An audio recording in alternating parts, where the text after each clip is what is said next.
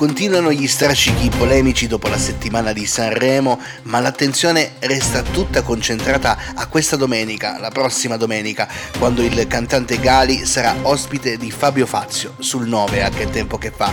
E mentre la scena politica italiana si interroga se sia giusto o meno che un artista possa esprimere la propria opinione, soprattutto su fatti di guerra e sui migranti, ecco arrivare nuovi raccapriccianti retroscena sulla strage di Cutro questi saranno gli argomenti di oggi, in questa nuova puntata del podcast Solitamente Parlando.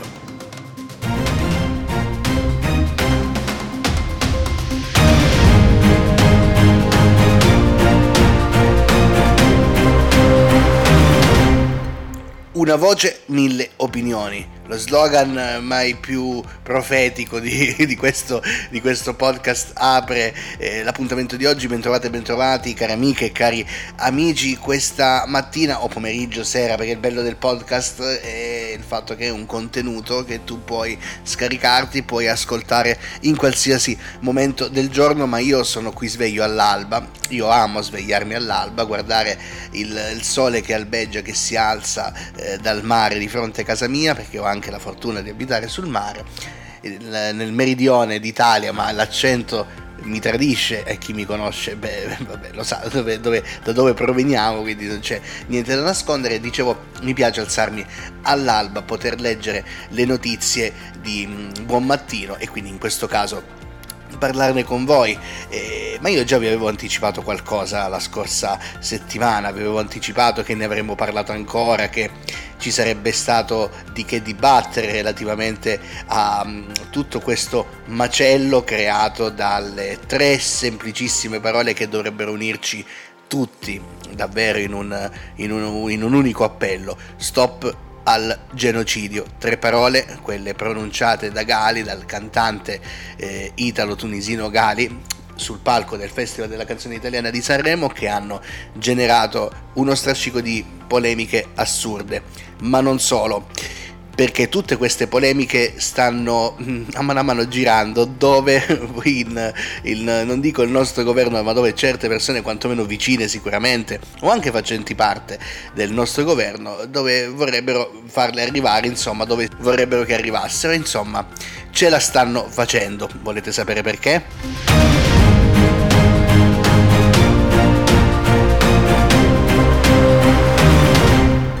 Viaggio nel tempo esiste, si può fare, ce l'abbiamo fatta, lo stiamo facendo. Signore e signori, questa è la vera notizia del giorno, la notizia è che si può viaggiare indietro nel tempo, abbiamo fatto un salto eh, a cento anni fa, siamo eh, nelle, negli anni venti del XX secolo e eh, il sottosegretario, un sottosegretario di Stato, eh, propone DASPO al RAI per chi parla di politica a Sanremo, ma non solo, Daspo a tutti gli artisti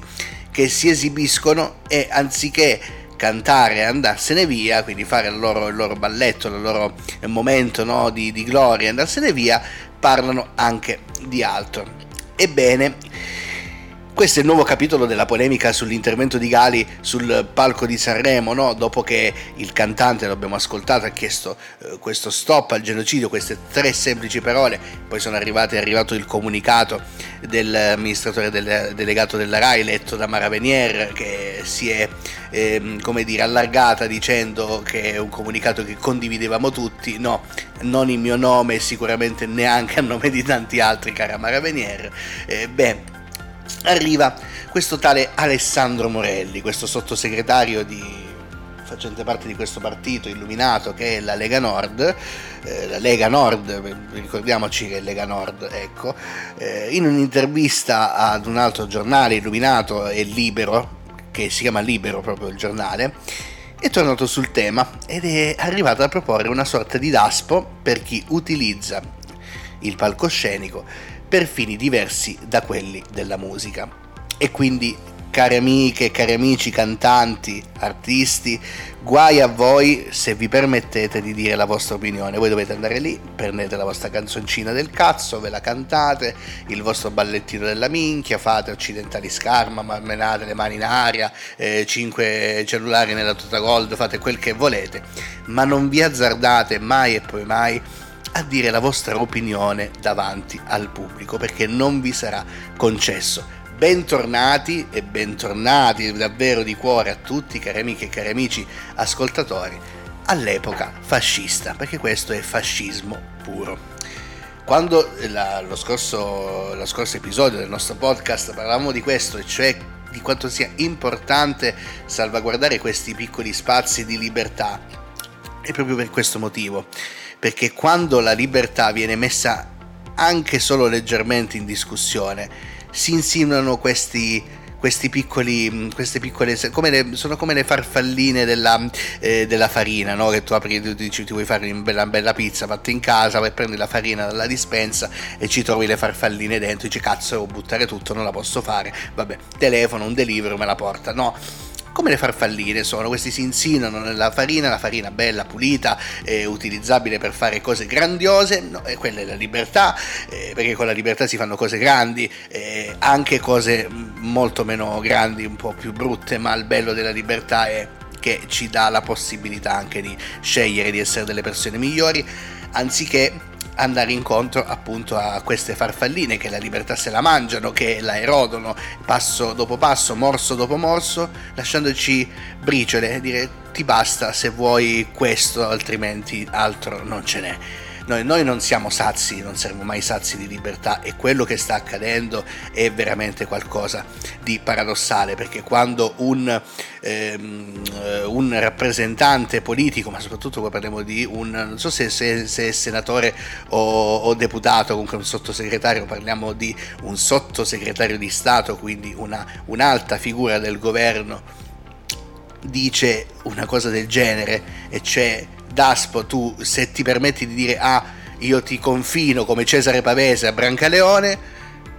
qua siamo arrivati veramente a, al, al, paradosso. Perché lui addirittura dice gli artisti dovrebbero salire sul palco, fare la loro esibizione e andarsene, invece qualcuno scambia il palco dell'Ariston come un circolo arci qualunque, ma ben vengano i circoli arci, almeno lì c'è la libertà di poter dire quello che si vuole, quantomeno ancora siamo degli esseri senzienti. Sarebbe utile a questo punto, dice il sottosegretario, pensare a una sorta di DASPO per chi utilizza quel palco per fini diversi da quelli della musica. Un artista di fa musica non fa politica. E allora mi interrogherei su che cos'è la politica, su che cosa sia ehm, non solo la politica, ma a questo punto anche su che cosa sia la musica, su che cosa sia l'arte, perché se l'arte e la musica non sono politica e la politica non è servizio al cittadino e quindi va a inglobare tutta quella che è la, la nostra vita quotidiana, allora non lo so, forse viviamo tutti su Marte, cioè veramente siamo, siamo parte di un altro pianeta che non, che non conoscevamo. C'è da dire sicuramente che questo governo, queste persone vicine, non ce, l'ho, cioè non ce l'ho con il governo in quanto tale, ma essendo un sottosegretario della Lega è stato nominato, è stato scelto ovviamente dal, dal, dal governo per essere, esserne parte, farne parte e diciamo che questo governo non, non ci, come dire, eh, fa un po' come le tre scimmiette, no? Con, quest, con, i migranti, con la guerra, non vedo, non sento, non parlo, ci aggiungo la quarta, mi faccio anche i cazzi miei. Non vedo, non sento e non parlo, vorrebbero, vorrebbero imporlo a tutti noi cittadini, a tutti eh, noi esseri senzienti umani che ci ascoltiamo e che parliamo e che grazie a Dio ancora possiamo dire la nostra opinione, ma secondo me quanto prima arriverà un DASPO anche ai podcast e mi diranno non, pot- non potrei parlare di politica tramite podcast, se vuoi parla di musica e niente di più. Secondo me arriverà questo momento. Fatto sta che non vedo, non sento, non parlo sulla guerra, sul genocidio, sui migranti, però c'è per fortuna qualcuno che parla e c'è qualcuno che parla soprattutto in udienza, quindi davanti a un giudice, che parla della strage di Cutro.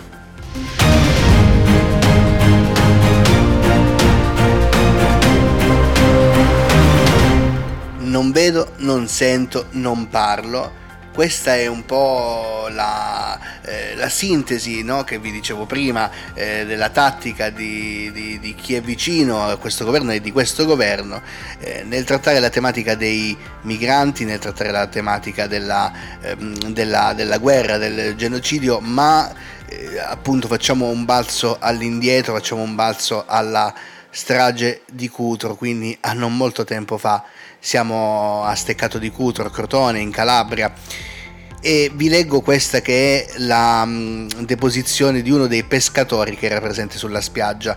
eh, di Cutro in eh, quel 26 febbraio dello scorso anno e dice così quando ho chiamato la guardia costiera per avvisarla della presenza di una barca in pericolo mi hanno detto che sapevano già dell'imbarcazione naufragata ma sul posto in quel momento non c'era ancora nessuno né loro e neppure i carabinieri. Queste le parole di Ivan Paone, che vi dicevo è uno dei pescatori presenti sulla spiaggia di Steccato di Cutro lo scorso 26 febbraio del 2023. Nel momento di, era presente lì nel momento del naufragio del barcone carico di migranti e questa è stata la risposta che ha ricevuto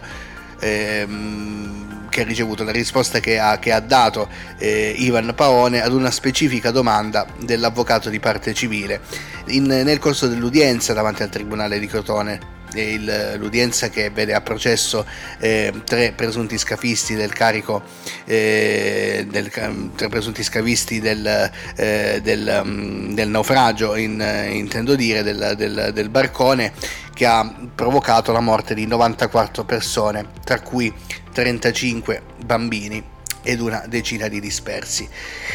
Ecco, qui eh, c'è ovviamente l'accusa di naufragio colposo, di favoreggiamento all'immigrazione clandestina, di morte in conseguenza di alto reato, eccetera, eccetera. Ma qui si dovrebbe aprire veramente un grande,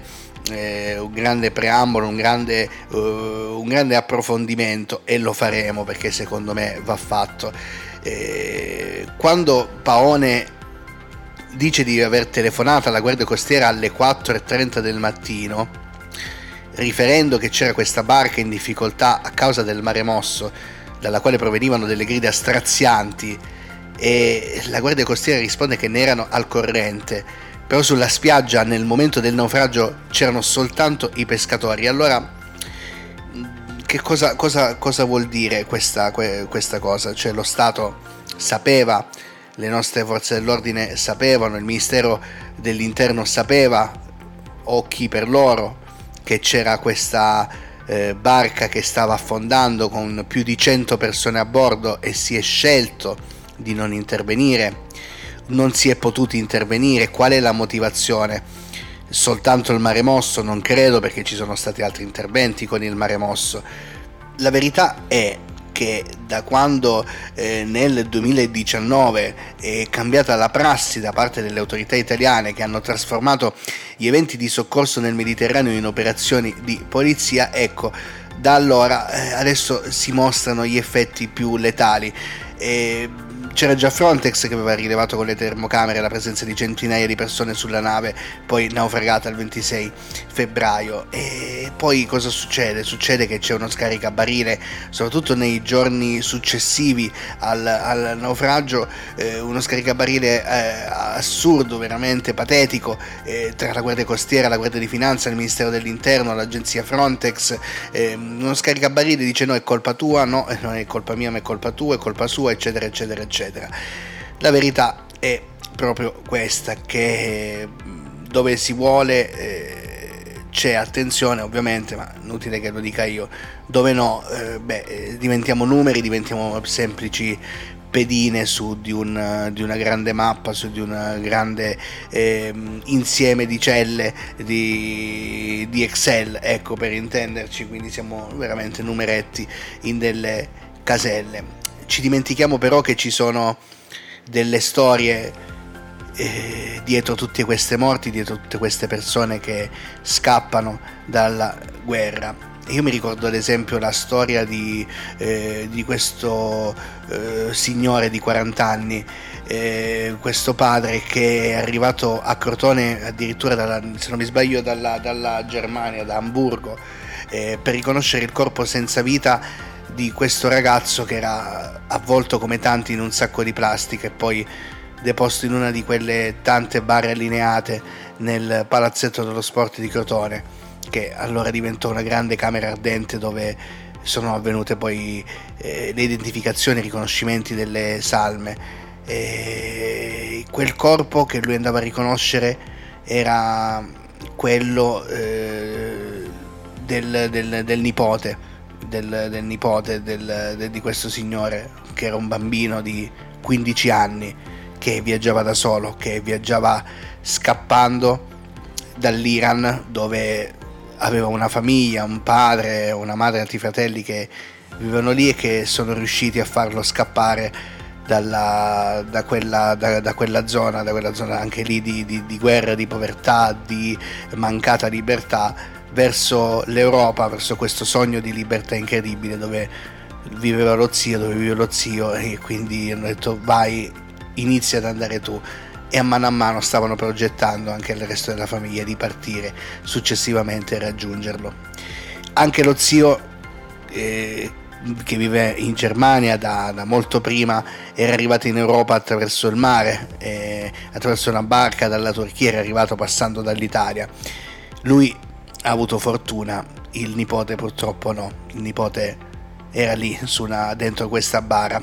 E il nipote sognava semplicemente di poter andare a frequentare la scuola, di poter crescere, trovare un lavoro, mettere su famiglia e vivere tranquillo, come un po' il sogno che abbiamo tutti quanti noi, no? Di vivere una vita serena senza, senza problemi, stiamo, senza pensieri, ecco. Questo sogno gli è stato negato, gli è stato negato dal fato, ma gli è stato negato anche da chi si è girato dall'altra parte.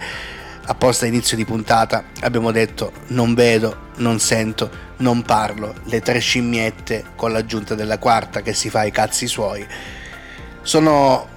la somma totale di quello che è ormai il nostro modus operandi. E se non ci diamo una bella svegliata, se non andiamo a cambiare veramente questo modo di fare, sicuramente non riusciremo a vivere mai e poi mai in un mondo migliore.